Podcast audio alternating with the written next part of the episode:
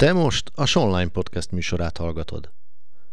Roma példaképeket hoztak el a fiataloknak, kedden pódiumbeszélgetést rendeztek a Szent Andrási István Roma szakkollégiumban. Roma közéleti emberek beszéltek életútjukról, a cigányság előtt álló karrier lehetőségekről. A pódiumbeszélgetést Antal István vezette.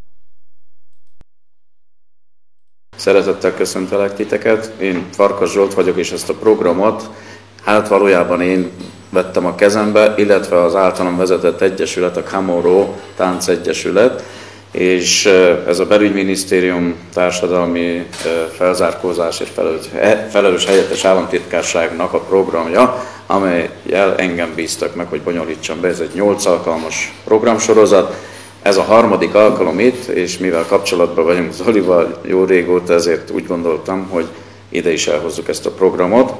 Lényeg ennek a programnak, hogy bemutatunk nektek olyan cigány származású embereket, akik valamilyen magas szintre jutottak el, és ezáltal pozitív példaképként tudjuk őket kezelni. Hát lehet, hogy ez ilyen nagyzolósan hangzik egy picit, mert mi sokkal egyszerűbb emberek vagyunk, de annál nagyszerűbbek. Sajnálom, hogy a Feró nem tudott eljönni, de akkor most el is kezdjük a bemutatkozást gyönyörűséges hölgy, barátunk itt van, Orsó Zsuzsa, és vele fogunk kezd, kezdeni. Hát itt ki hogy biológus, rákkutató, de nekem csak Zsuzsa. De most mindent el fog mondani, amit, amire úgy gondolja, hogy elmondhat. És azt szeretném kérni tőletek, hogy majd a végén, ha felmerült bennetek valami kérdés, azt tegyétek fel, jó? Nagyon szépen köszönöm, és akkor Zsuzsával kezdeni. Jó, hát szeretettel köszöntök mindenkit, és köszönöm szépen a meghívást, meg azt, hogy itt ez a program megvalósulhat.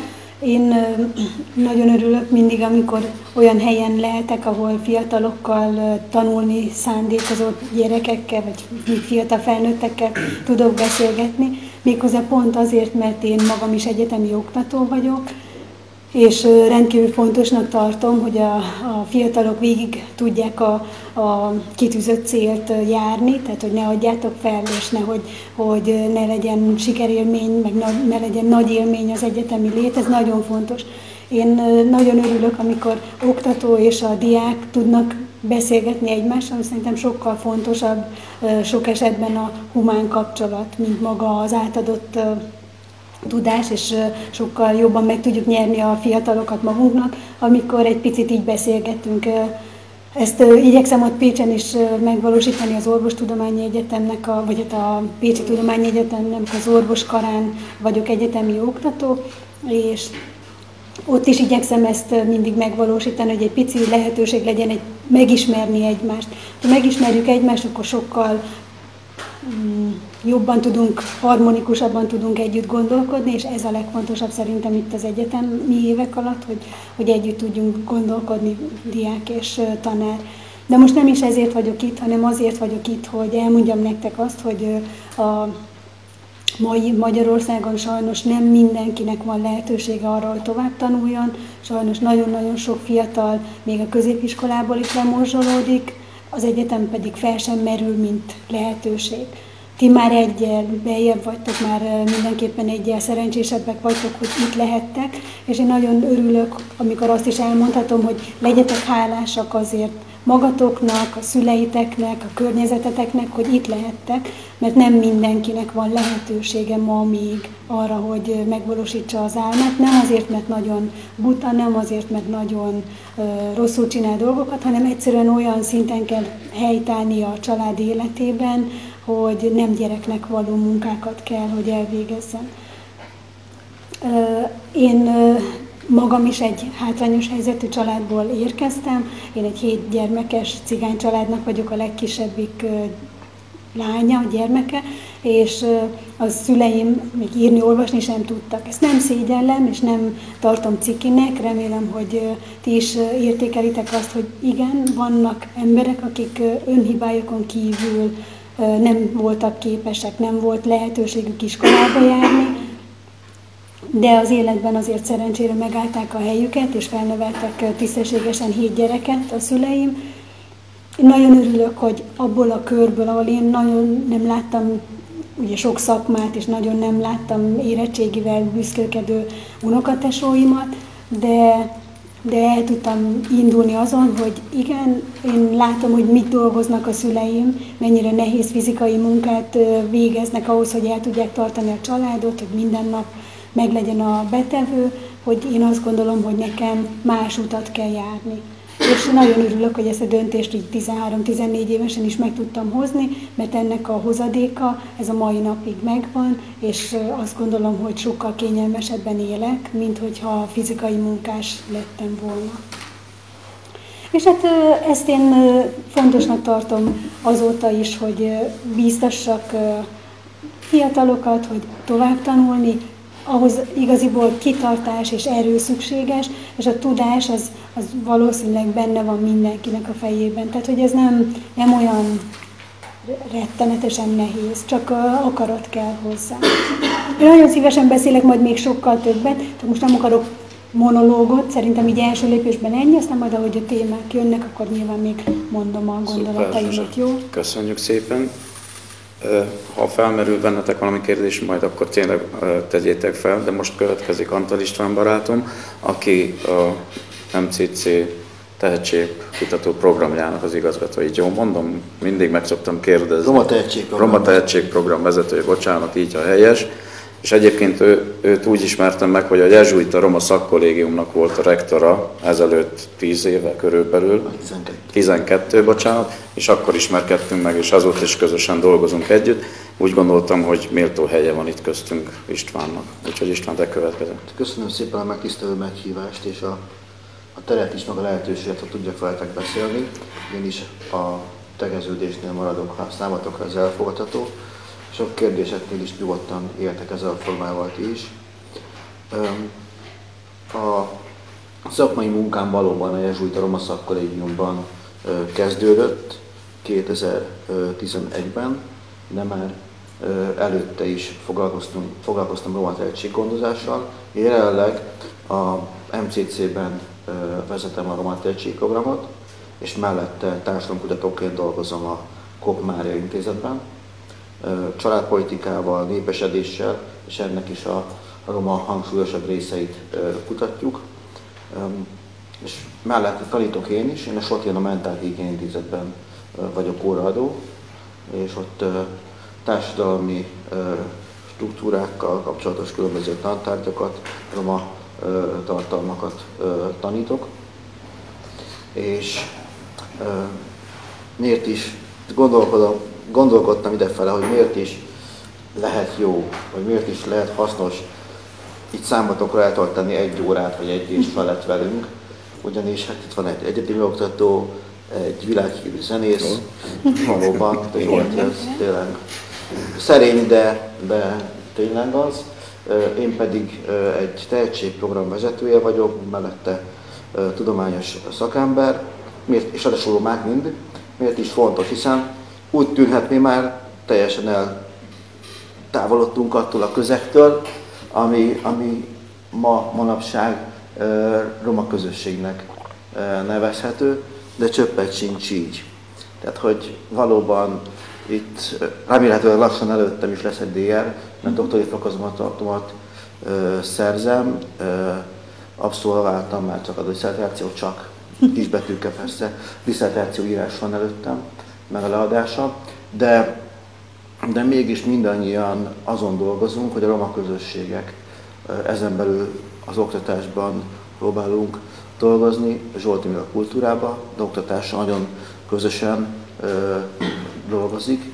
Ö, próbáljunk segíteni, próbáljuk azokat a fiatalokat, akik, akiket képesek vagyunk mi a saját kis erőforrásainkkal, vagy a partnereink erőforrásaival segíteni, támogatni. Tehát ez az, ami szerintem üzenet miatt jöttünk hozzátok, és még üzenet az számomra, amikor veletek találkozom, az, hogy ti is velük fogtok dolgozni. Itt mondta nekem tanár úr, hogy, hogy szociális szakemberek vagytok, szociálpedagógusok, ha minden igaz.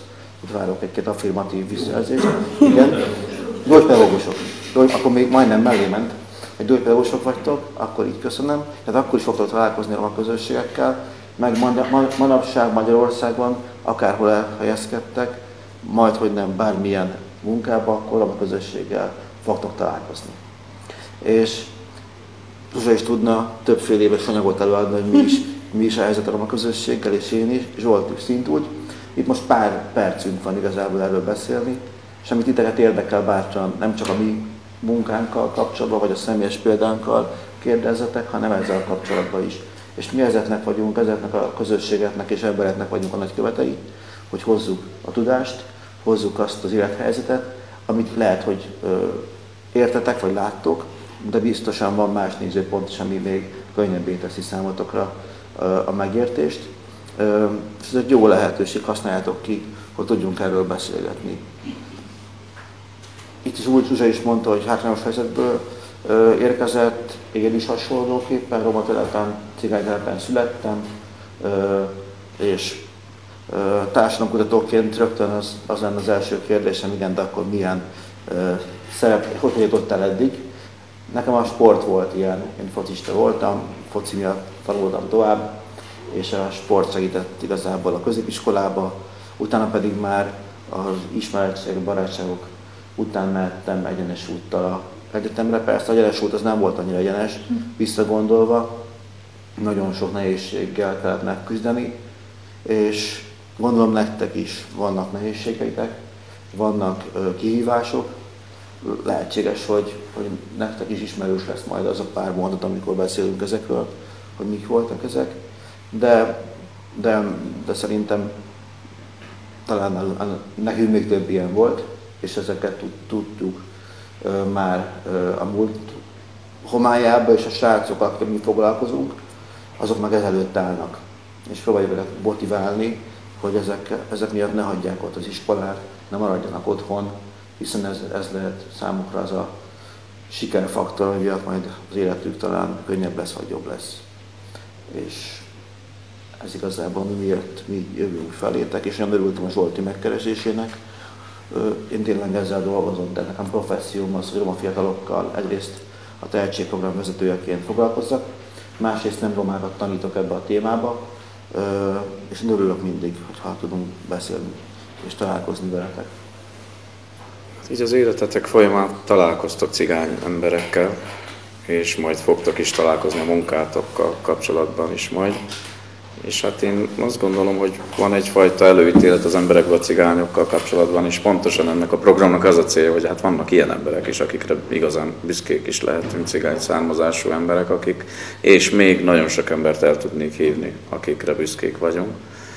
De hát a program szerintem nagyon jó, és jó lenne a jövőben ezt folytatni is. És hát magamról is kellene beszéljek, de én, én vagyok az, aki a legkevesebbet szeret magáról beszélni, én a kultúrában vagyok teljes mértékben benne, körülbelül hát, több mint 30 éve már színpadon vagyok, úgy akarom nektek mondani.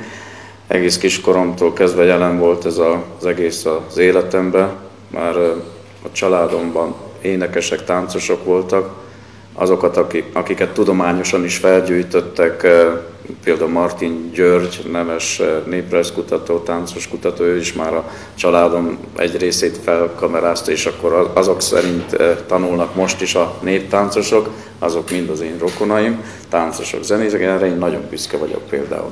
Tehát ez nem volt egy olyan ö, nagy dolog nekem az, hogy ezt, ezt maga, magamba szívjam ezt a kultúrát. Az volt nagy dolog, hogy hogyan tudom ezt továbbvinni. Tehát én így nőttem fel, hogy láttam, hallottam, gitár került a kezembe már ilyen kicsi koromban, aztán így ellestük a táncos motivumokat egymástól, az akkordokat ellestük egymástól, ez ki kellett, hogy forjon ez az egész, majd ilyen 20 évesen körülbelül Budapestre kerültem, ahol a világhírű Kályág együttes úgy felfigyelt rám. Én már 14 évesen már hallottam az ő lemezüket, Bakelit lemez, hát gyerekként, és akkor sose gondoltam azt, hogy majd esetleg ebbe az együttesbe bekerülök. Hát bekerültem ebbe az együttesbe, és úgy bejártam velük a világot. Egy jó tíz évet körülbelül ott voltam a zenekarban.